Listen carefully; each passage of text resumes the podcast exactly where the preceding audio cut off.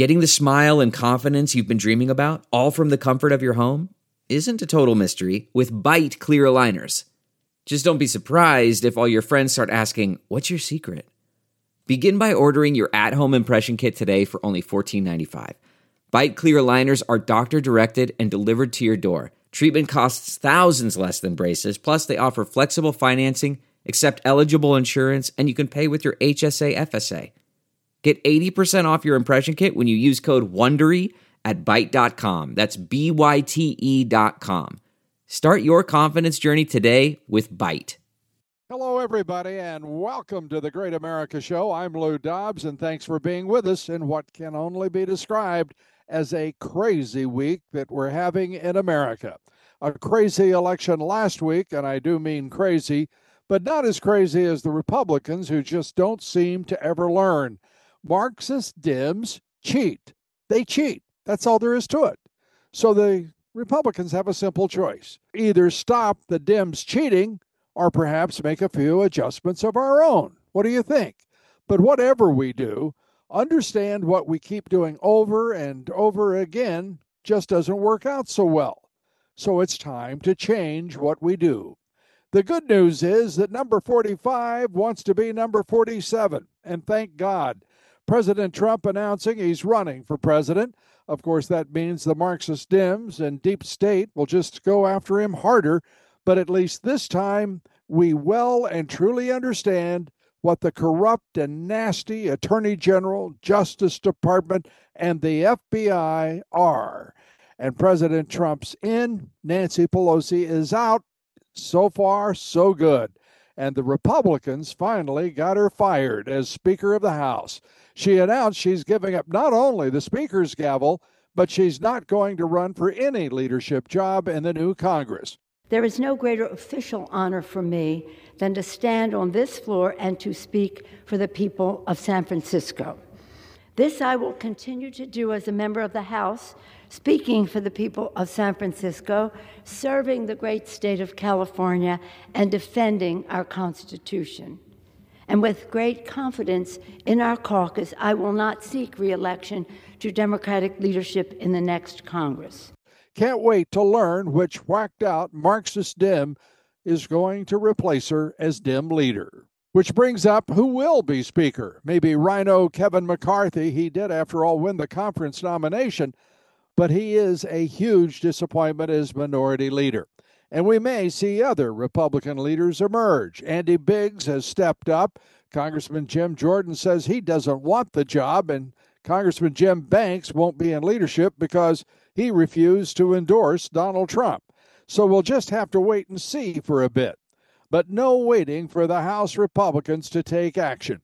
To their immense credit, Congressman Jim Jordan and James Comer came out swinging. Jordan will be the House Judiciary Committee chairman. Comer will chair the House Oversight Committee. Here's Comer announcing the committee has evidence that President Joe Biden and his son Hunter engaged in criminal acts. And Congressman Comer makes it clear this is an investigation of the President of the United States. This is an investigation of Joe Biden, the President of the United States, and why he lied to the American people about his knowledge and participation in his family's international business schemes. National security interests require the committee conduct investigation, and we will pursue all avenues, avenues that have long been ignored. Committee Republicans have uncovered evidence of federal crimes committed by and to the benefit of members of the president's family. These include conspiracy or defrauding the United States, wire fraud, conspiracy to commit wire fraud, violation of the Foreign Agents Registration Act, violations of the Foreign Corrupt Practices Act, violations of the Trafficking Victims Protection Act, tax evasion, money laundering, and conspiracy to commit money laundering. The Biden family's business dealings implicate a wide range of criminality from human trafficking to potential violations of the Constitution.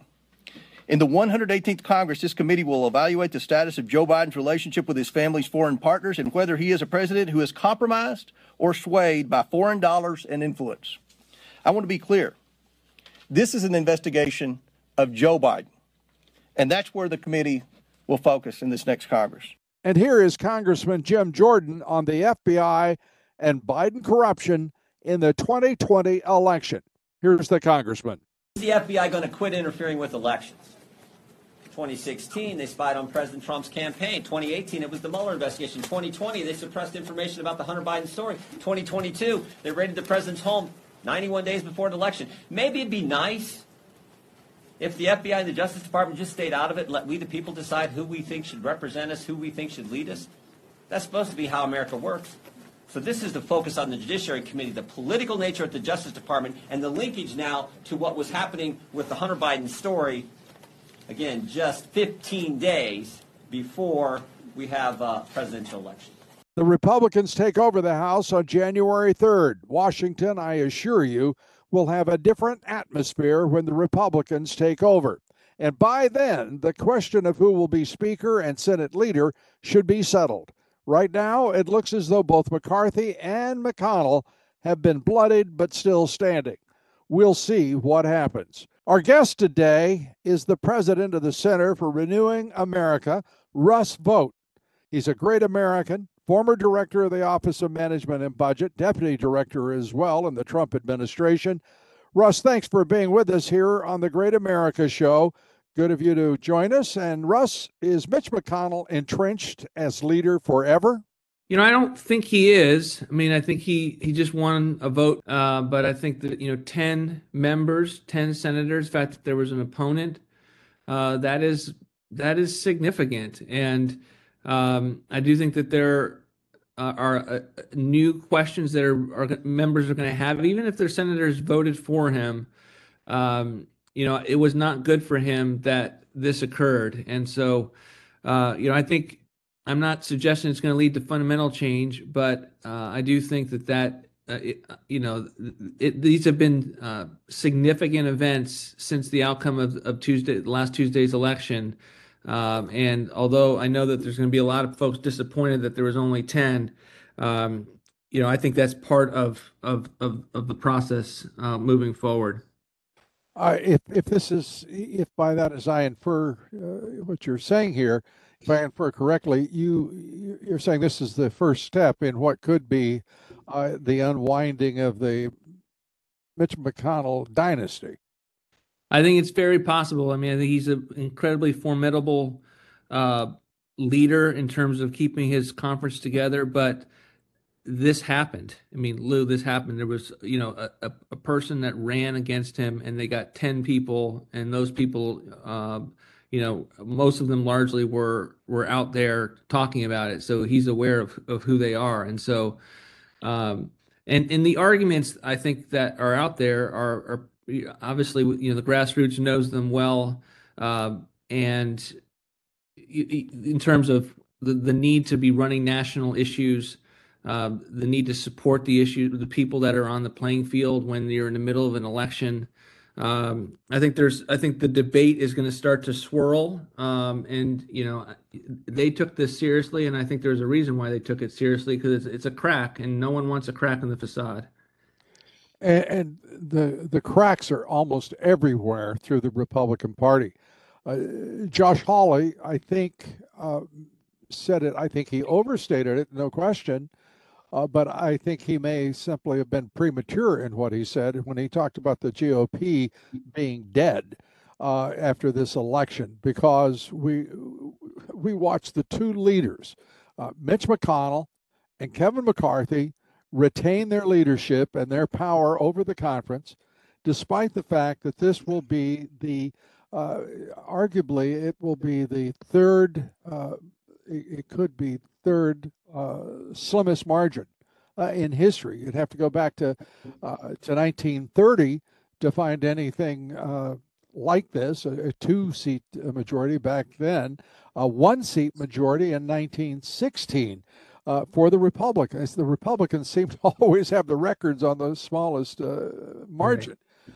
But this is this is outrageous, and then to retain control they're looking at at best what a three, perhaps four seat majority in the House. Yeah. Uh, they'll be lucky to be even in the Senate, uh, and this this makes no sense whatsoever to me. How about well, you? It it doesn't. Um, I would just say that there's never there, it's very rare for the cartel to have consequences because the cartel exists for to perpetuate the cartel, uh, and it's largely un, it largely is un, unconcerned about whether we can actually accomplish our policy objectives and taking a broad, bold case and agenda to the American people. I I would say McCarthy won a vote yesterday to be nominated, but I honestly think Lou that his speakership um, has been dealt a body blow. Um, in terms of the, the the main vote occurs in January. There were 36 members who voted against them. Uh, most of those individuals uh, are expected to oppose him on the floor. And so uh, my expectation is that there will actually be real change in the House over the next several weeks. The the mainstream media is not reporting that yet, uh, but that's my expectation in, in the in the weeks ahead. Um, but you're right. The lar- to, to, to Senator Hawley's main point, uh, we got a long way to go uh, to be able to trust a party to be able to articulate and not hate it, uh, an agenda that's that's supported by its voters and not to hate their voters. Our, our side has this fundamental problem, which is that our party leadership thinks that our voters are a bunch of people who don't know what they're doing and are ignorant and are not sophisticated and just don't know how the way the world works. And yet they're the ones that are actually in the factories and, and teaching in the schools and do know the way the world works because they've had to deal with budgets. They've had to deal with what their kids are being taught in schools. Um, they've had to deal with a host of real world implications and they just don't have a party that ever resonates with. And I think that's the importance of our America First movement right now is creating the institutions. Our, ours is, is humbly trying to be one of those organizations that does not allow the party to go back to the, the definition of conservatism that we've had over the last 50 or 60 years. Well, I, Russ, I've got great respect for you and what your center is doing uh, the Center for Renewing America, folks. By the way, uh, it, it is it is to me a, a, a peculiar moment in history when we have so many extraordinary, profound, even existential is, uh, issues before us that have to be uh, dealt with. Challenges, threats, call them what you will. But we're not hearing much discussion about the, the, the fabric of the nation, the foundation of the economy, the, uh, the, the United States of America. You know something funny, Russ? Have you noticed people don't say United States anymore? Mm-hmm. They say America, but they don't say United States. Uh, and it's an interesting, uh, to me, void in, in the public uh, uh dialogue, don't you think? I do. I, I mean, we've got a host of of cha- uh, look. The fundamental thing that I think ties the America First uh, movement together is the notion of a nation. We're a country. We're a people, and we need to be coherent. We need to have. We need to understand that we have interests. That we uh, have particular institutions that need to be protected. A historic, a historical past that informs how we ought to be as a people. And the left wants to tear all that apart. They want multiculturalism, they want open borders, they want globalism. And they have basically created it so that any one of us who ever uh, decides to to have a different view and go back to an older version of conservatism uh, is somehow called a nasty name like a racist or a bigot or a Christian nationalist or you know something along those lines. And that's what we're up against. But I think the good news is the country uh, knows that uh, you know the stakes and knows the games that the other side is playing. We've just got to figure out how to be able to prove that Republicans are actually doing what Donald Trump did, which was being militantly committed to the promise that he makes in an election and then comes through with it when he was actually governing. And we now have candidate President Donald J. Trump in the race for 2024. Uh, for millions of us, we consider him still to be the president. Uh, he, we consider the race to be have been rigged uh, it to have been an illegitimate uh, uh, election. Uh, he is a president in waiting, and I, and a absolutely offended citizen of the United States who was denied due process and what is reasonable for any candidate or person in this country to expect, candidate or voter, and that is a a, a fair election, uh, devoid of anomalies, irregularities, and or fraud.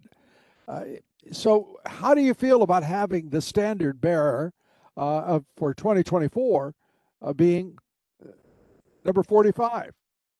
Uh, I'm really excited about it. It's something that I, I kind of had an inkling that he was going to do. Um, and I was hoping for it, and I've been supportive of, of it, of course.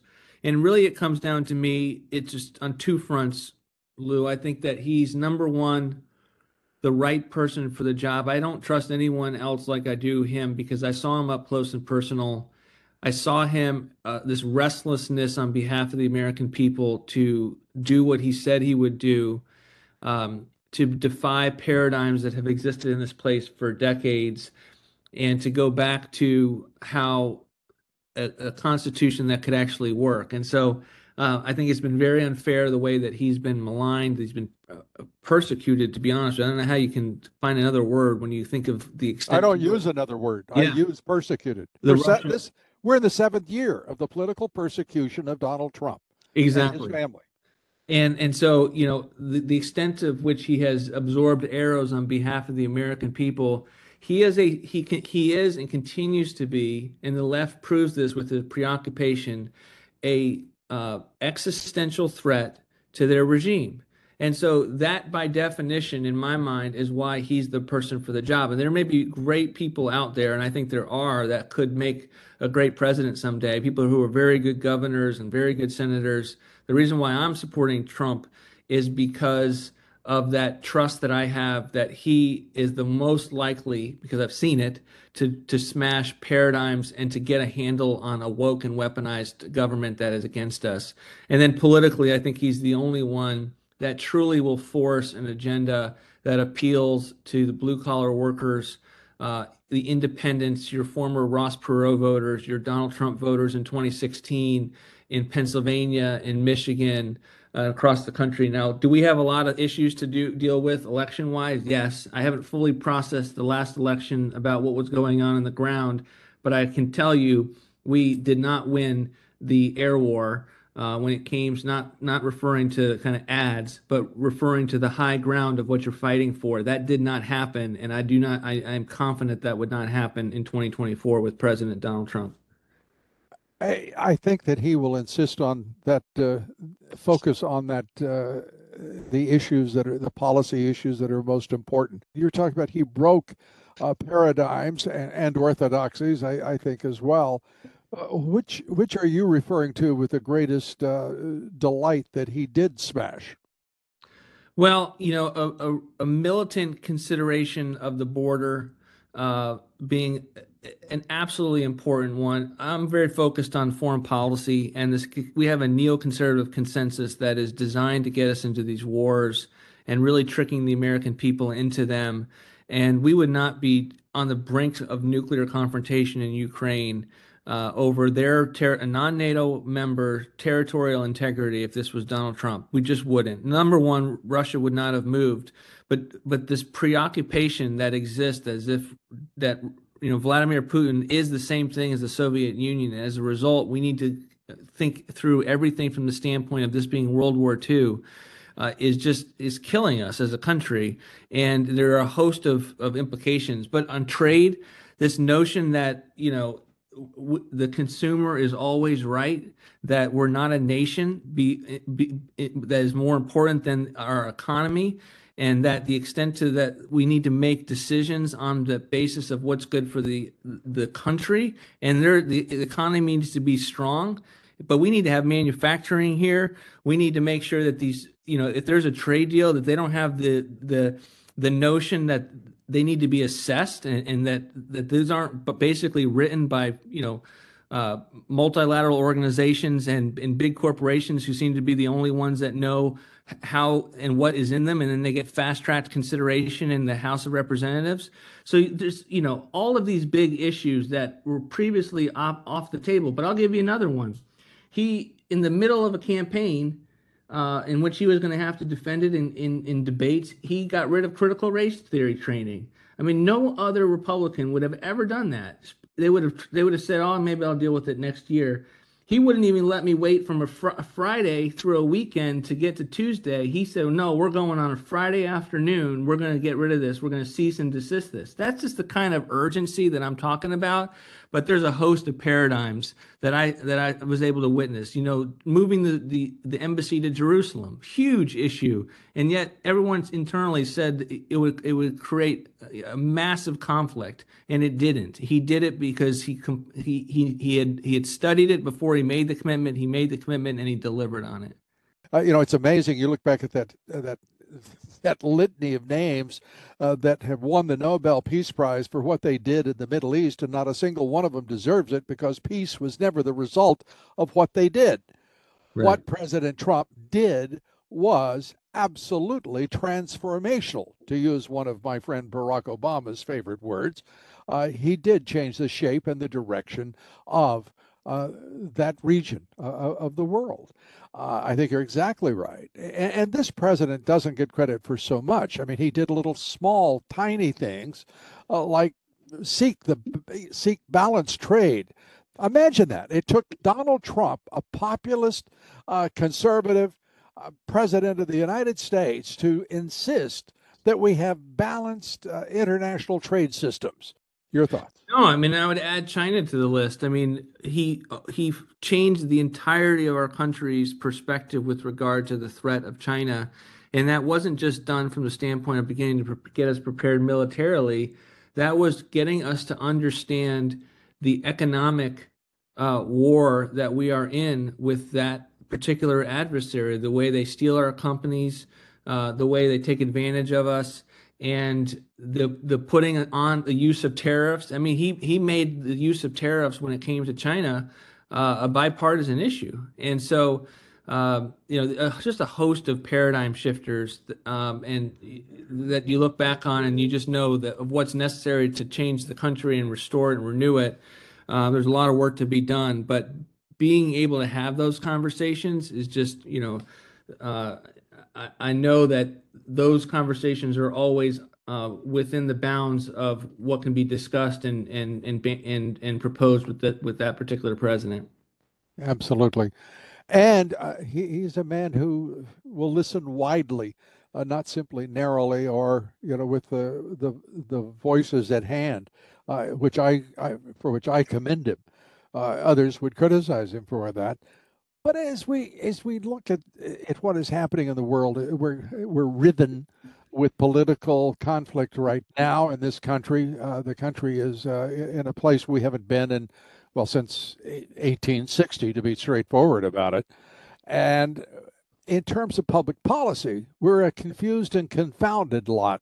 Uh, our leaders, our elites, if you will, uh, I'm talking, I'm calling them elites to satisfy their own egos.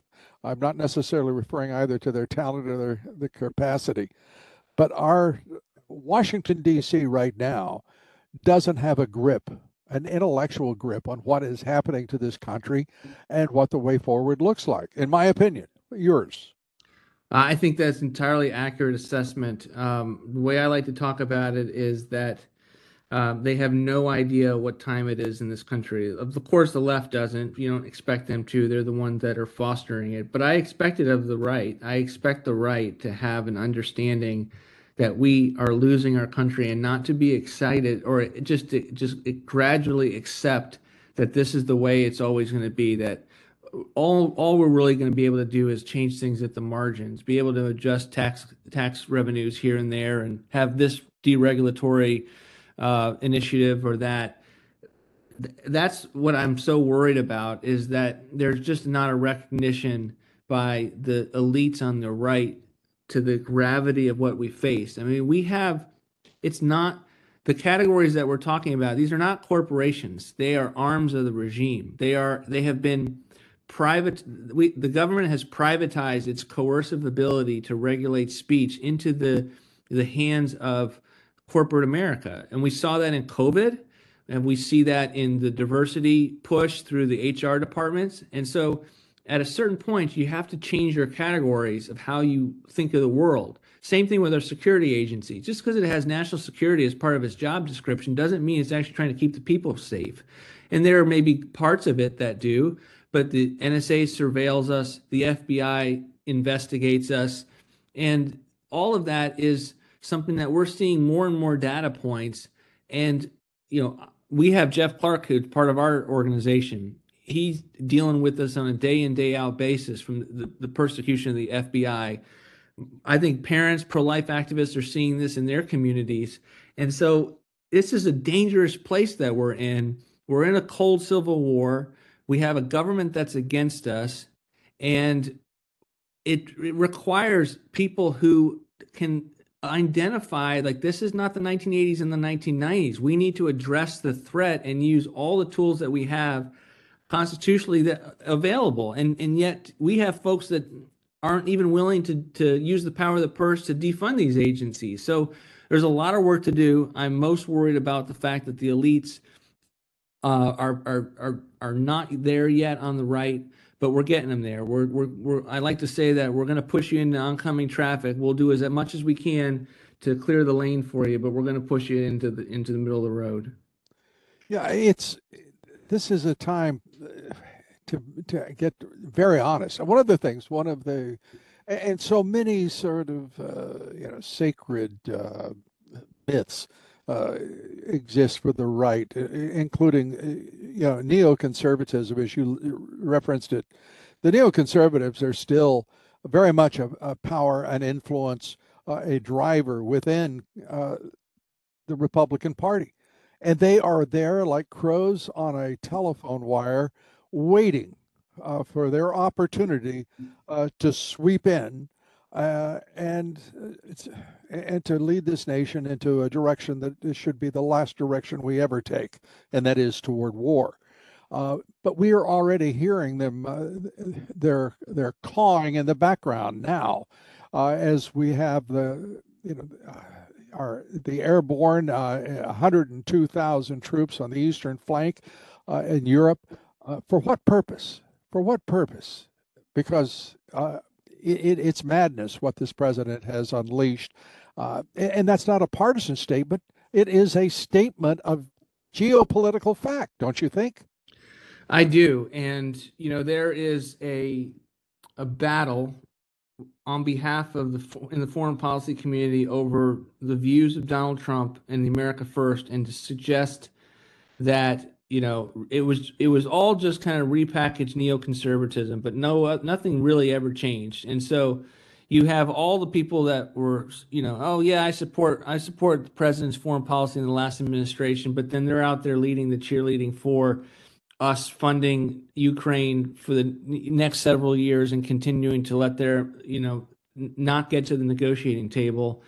Um, and so it's a you know it's a huge problem. And so that's one of the reasons why and it's dangerous. I mean, we we're in a dangerous spot. Yesterday, think about how dangerous it was uh, if if if if the the conflict had caused that missile um, to have been coming from Russia into Poland, and it had been done by the the you know Russia as a country.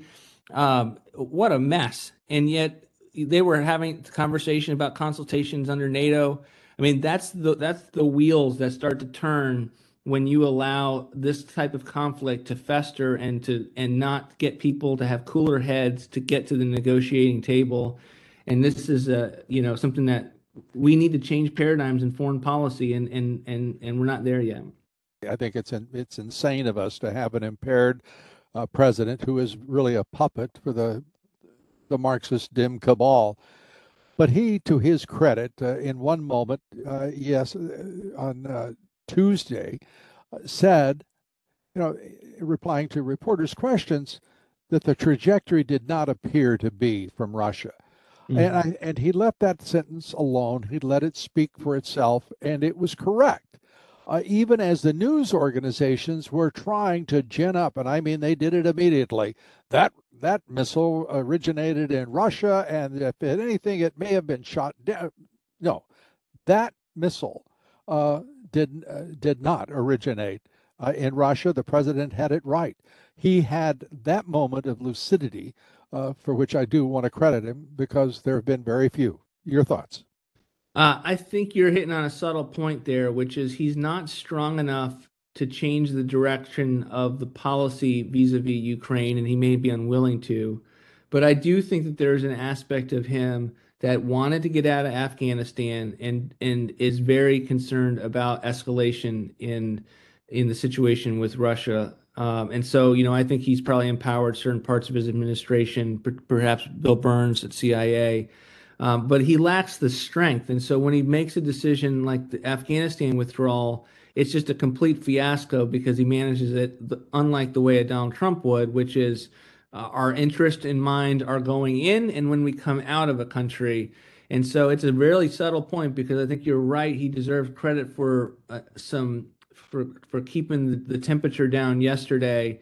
Um, but it gets to the underlying weakness of him right. and his inability to change the, the, the paradigms that, that, they are, you know, the, the kind of bipartisan blob is continues to push in that direction.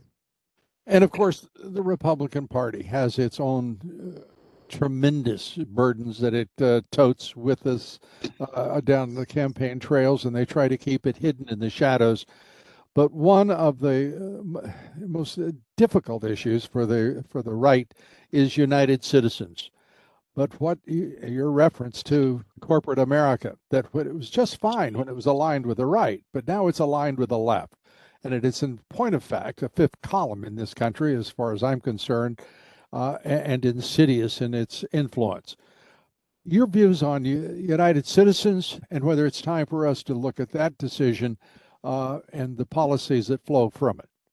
Yeah, it's an interesting question. I haven't thought through the implications of that um, of decision as it pertains to the new world we're in. Um, but it's something that we, you know, I will think about it. I, I am really concerned about uh, the the problem of the big multinational corporations and the fact that you know the libertarians out there say that we can't ever have a conversation about uh, the corporate statutes that they rely on to great to such great benefit, and so uh, that's where my mind has has largely been. I mean, in my mind, you've got these corporations that get a benefit. It is a benefit it's not a free market from that standpoint. They're getting liability protection, and then right. they go and make decisions that have no bearing on the nation that gave them that liability protection. I think that's wrong. And you know, the easiest th- place to to draw the line is you shouldn't be able to use that liability protection and and then rely on on slave labor in in China.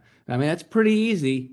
Uh, but there's a host of, of, of other questions that need to, to arise in terms of the extent to which you know, they're going to bring jobs back to this country and make sure that we, uh, the nation is strong. The nation that gives them the benefit is it strong, and and that's not to to go down uh, a liberal path with regard to some of the, the things that the, the left has proposed, but it, it's just a basic common sense that we would have had in the 50s or the 40s, where our CEOs would just have automatically already loved the country. So you knew that when they made a business decision, yeah, they were trying to maximize profits for their shareholders, which we want them to do.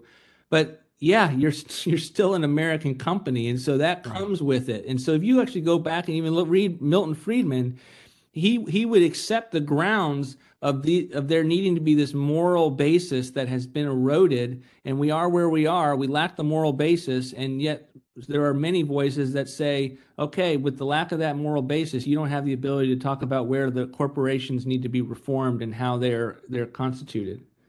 I, I think one way to say it too is Milton Friedman was a patriot when it comes to fiscal policy uh, and a militant when it comes to monetary policy. Uh, the the United Citizens deal. I I had a professor uh, who you know you may uh, may not like this uh, this professor and his economics, but in his philosophy and his his partisanship. But John Kenneth Galbraith insisted that we always look at countervailing influences in macroeconomics and public policy, and uh, there is no countervailing influence on these awesome uh, oligopolies that we have allowed to just spring up around us, uh, whether they be in technology, whether they be in banking, uh, whatever the the industry or the sector.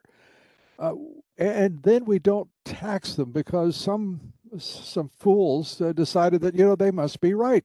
Well, all we'll do is just pass along those taxes to the consumer. What's the point of taxing us? Well, the point is very straightforward. They pay their fair share. Uh, where they get that share is a matter of uh, finance, not economics, nor should it be public, uh, uh you know, a, a, concern for public policy uh, beyond what is staring everyone in the face. We are giving corporations a free ride, a free rein, and it's time to shut it down uh, because their political influence, as well as their economic concentration, is overwhelming. And I'm saying that as a conservative. I'm not a liberal. I'm there's nothing about me that's liberal. Uh, so, what do you think? I, I think you're right, and I think the easiest place that people who wouldn't agree with us would have to agree with us is big tech. I mean, how do you? They literally intervene in elections and are suppressing speech all over the place. And so, you know, thankfully, Elon is is making uh, a ton of reforms at Twitter, and so maybe that may not be as much of a problem. But these are arms of the regime. Uh, they're enormous. Our founders would have also been very concerned about the size of the companies. Uh, big isn't necessarily bad, but when you get to the size of these co- the companies that are rivaling GDPs of other countries, it's kind of a problem. Uh, and you know you've got to think that through. And these these are the types of I don't have all the answers, Lou, but I do know that these are the types of questions that we need to be talking about. Well said, and I, I love the way you said that because none of us has all the, despite you know uh, some of the claims by some of the most extraordinary people, uh, there there is no one who has all of the answers, and we've reached a point in our public uh, discourse, debate, whatever you want to call it, uh, in which the people are shutting down free speech. They're shutting down exchange of exchanges of views and and perspectives, and and the public arena is no longer as no longer as fertile as it once was. It, you you expect a lot to emerge from the political uh, engagement in the arena, and so little does, other than uh, anger and uh, obscene rhetoric and very little in the way of change that is necessary for a great republic to continue to prevail against all forces uh, uh, arrayed against it.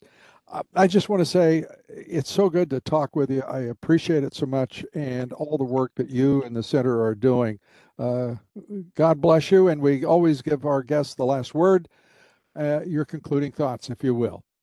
No, I really appreciate the kind words for you know someone like you that's been a leader in this to see the value of what we're doing uh, is a great encouragement to us, and we're always thrilled to come on the podcast and share uh, what we're doing and and and where we believe the fight is because the hour is late and there are few here in DC, but there are many across the country that want to save this country, and and we got to get about the business of doing so.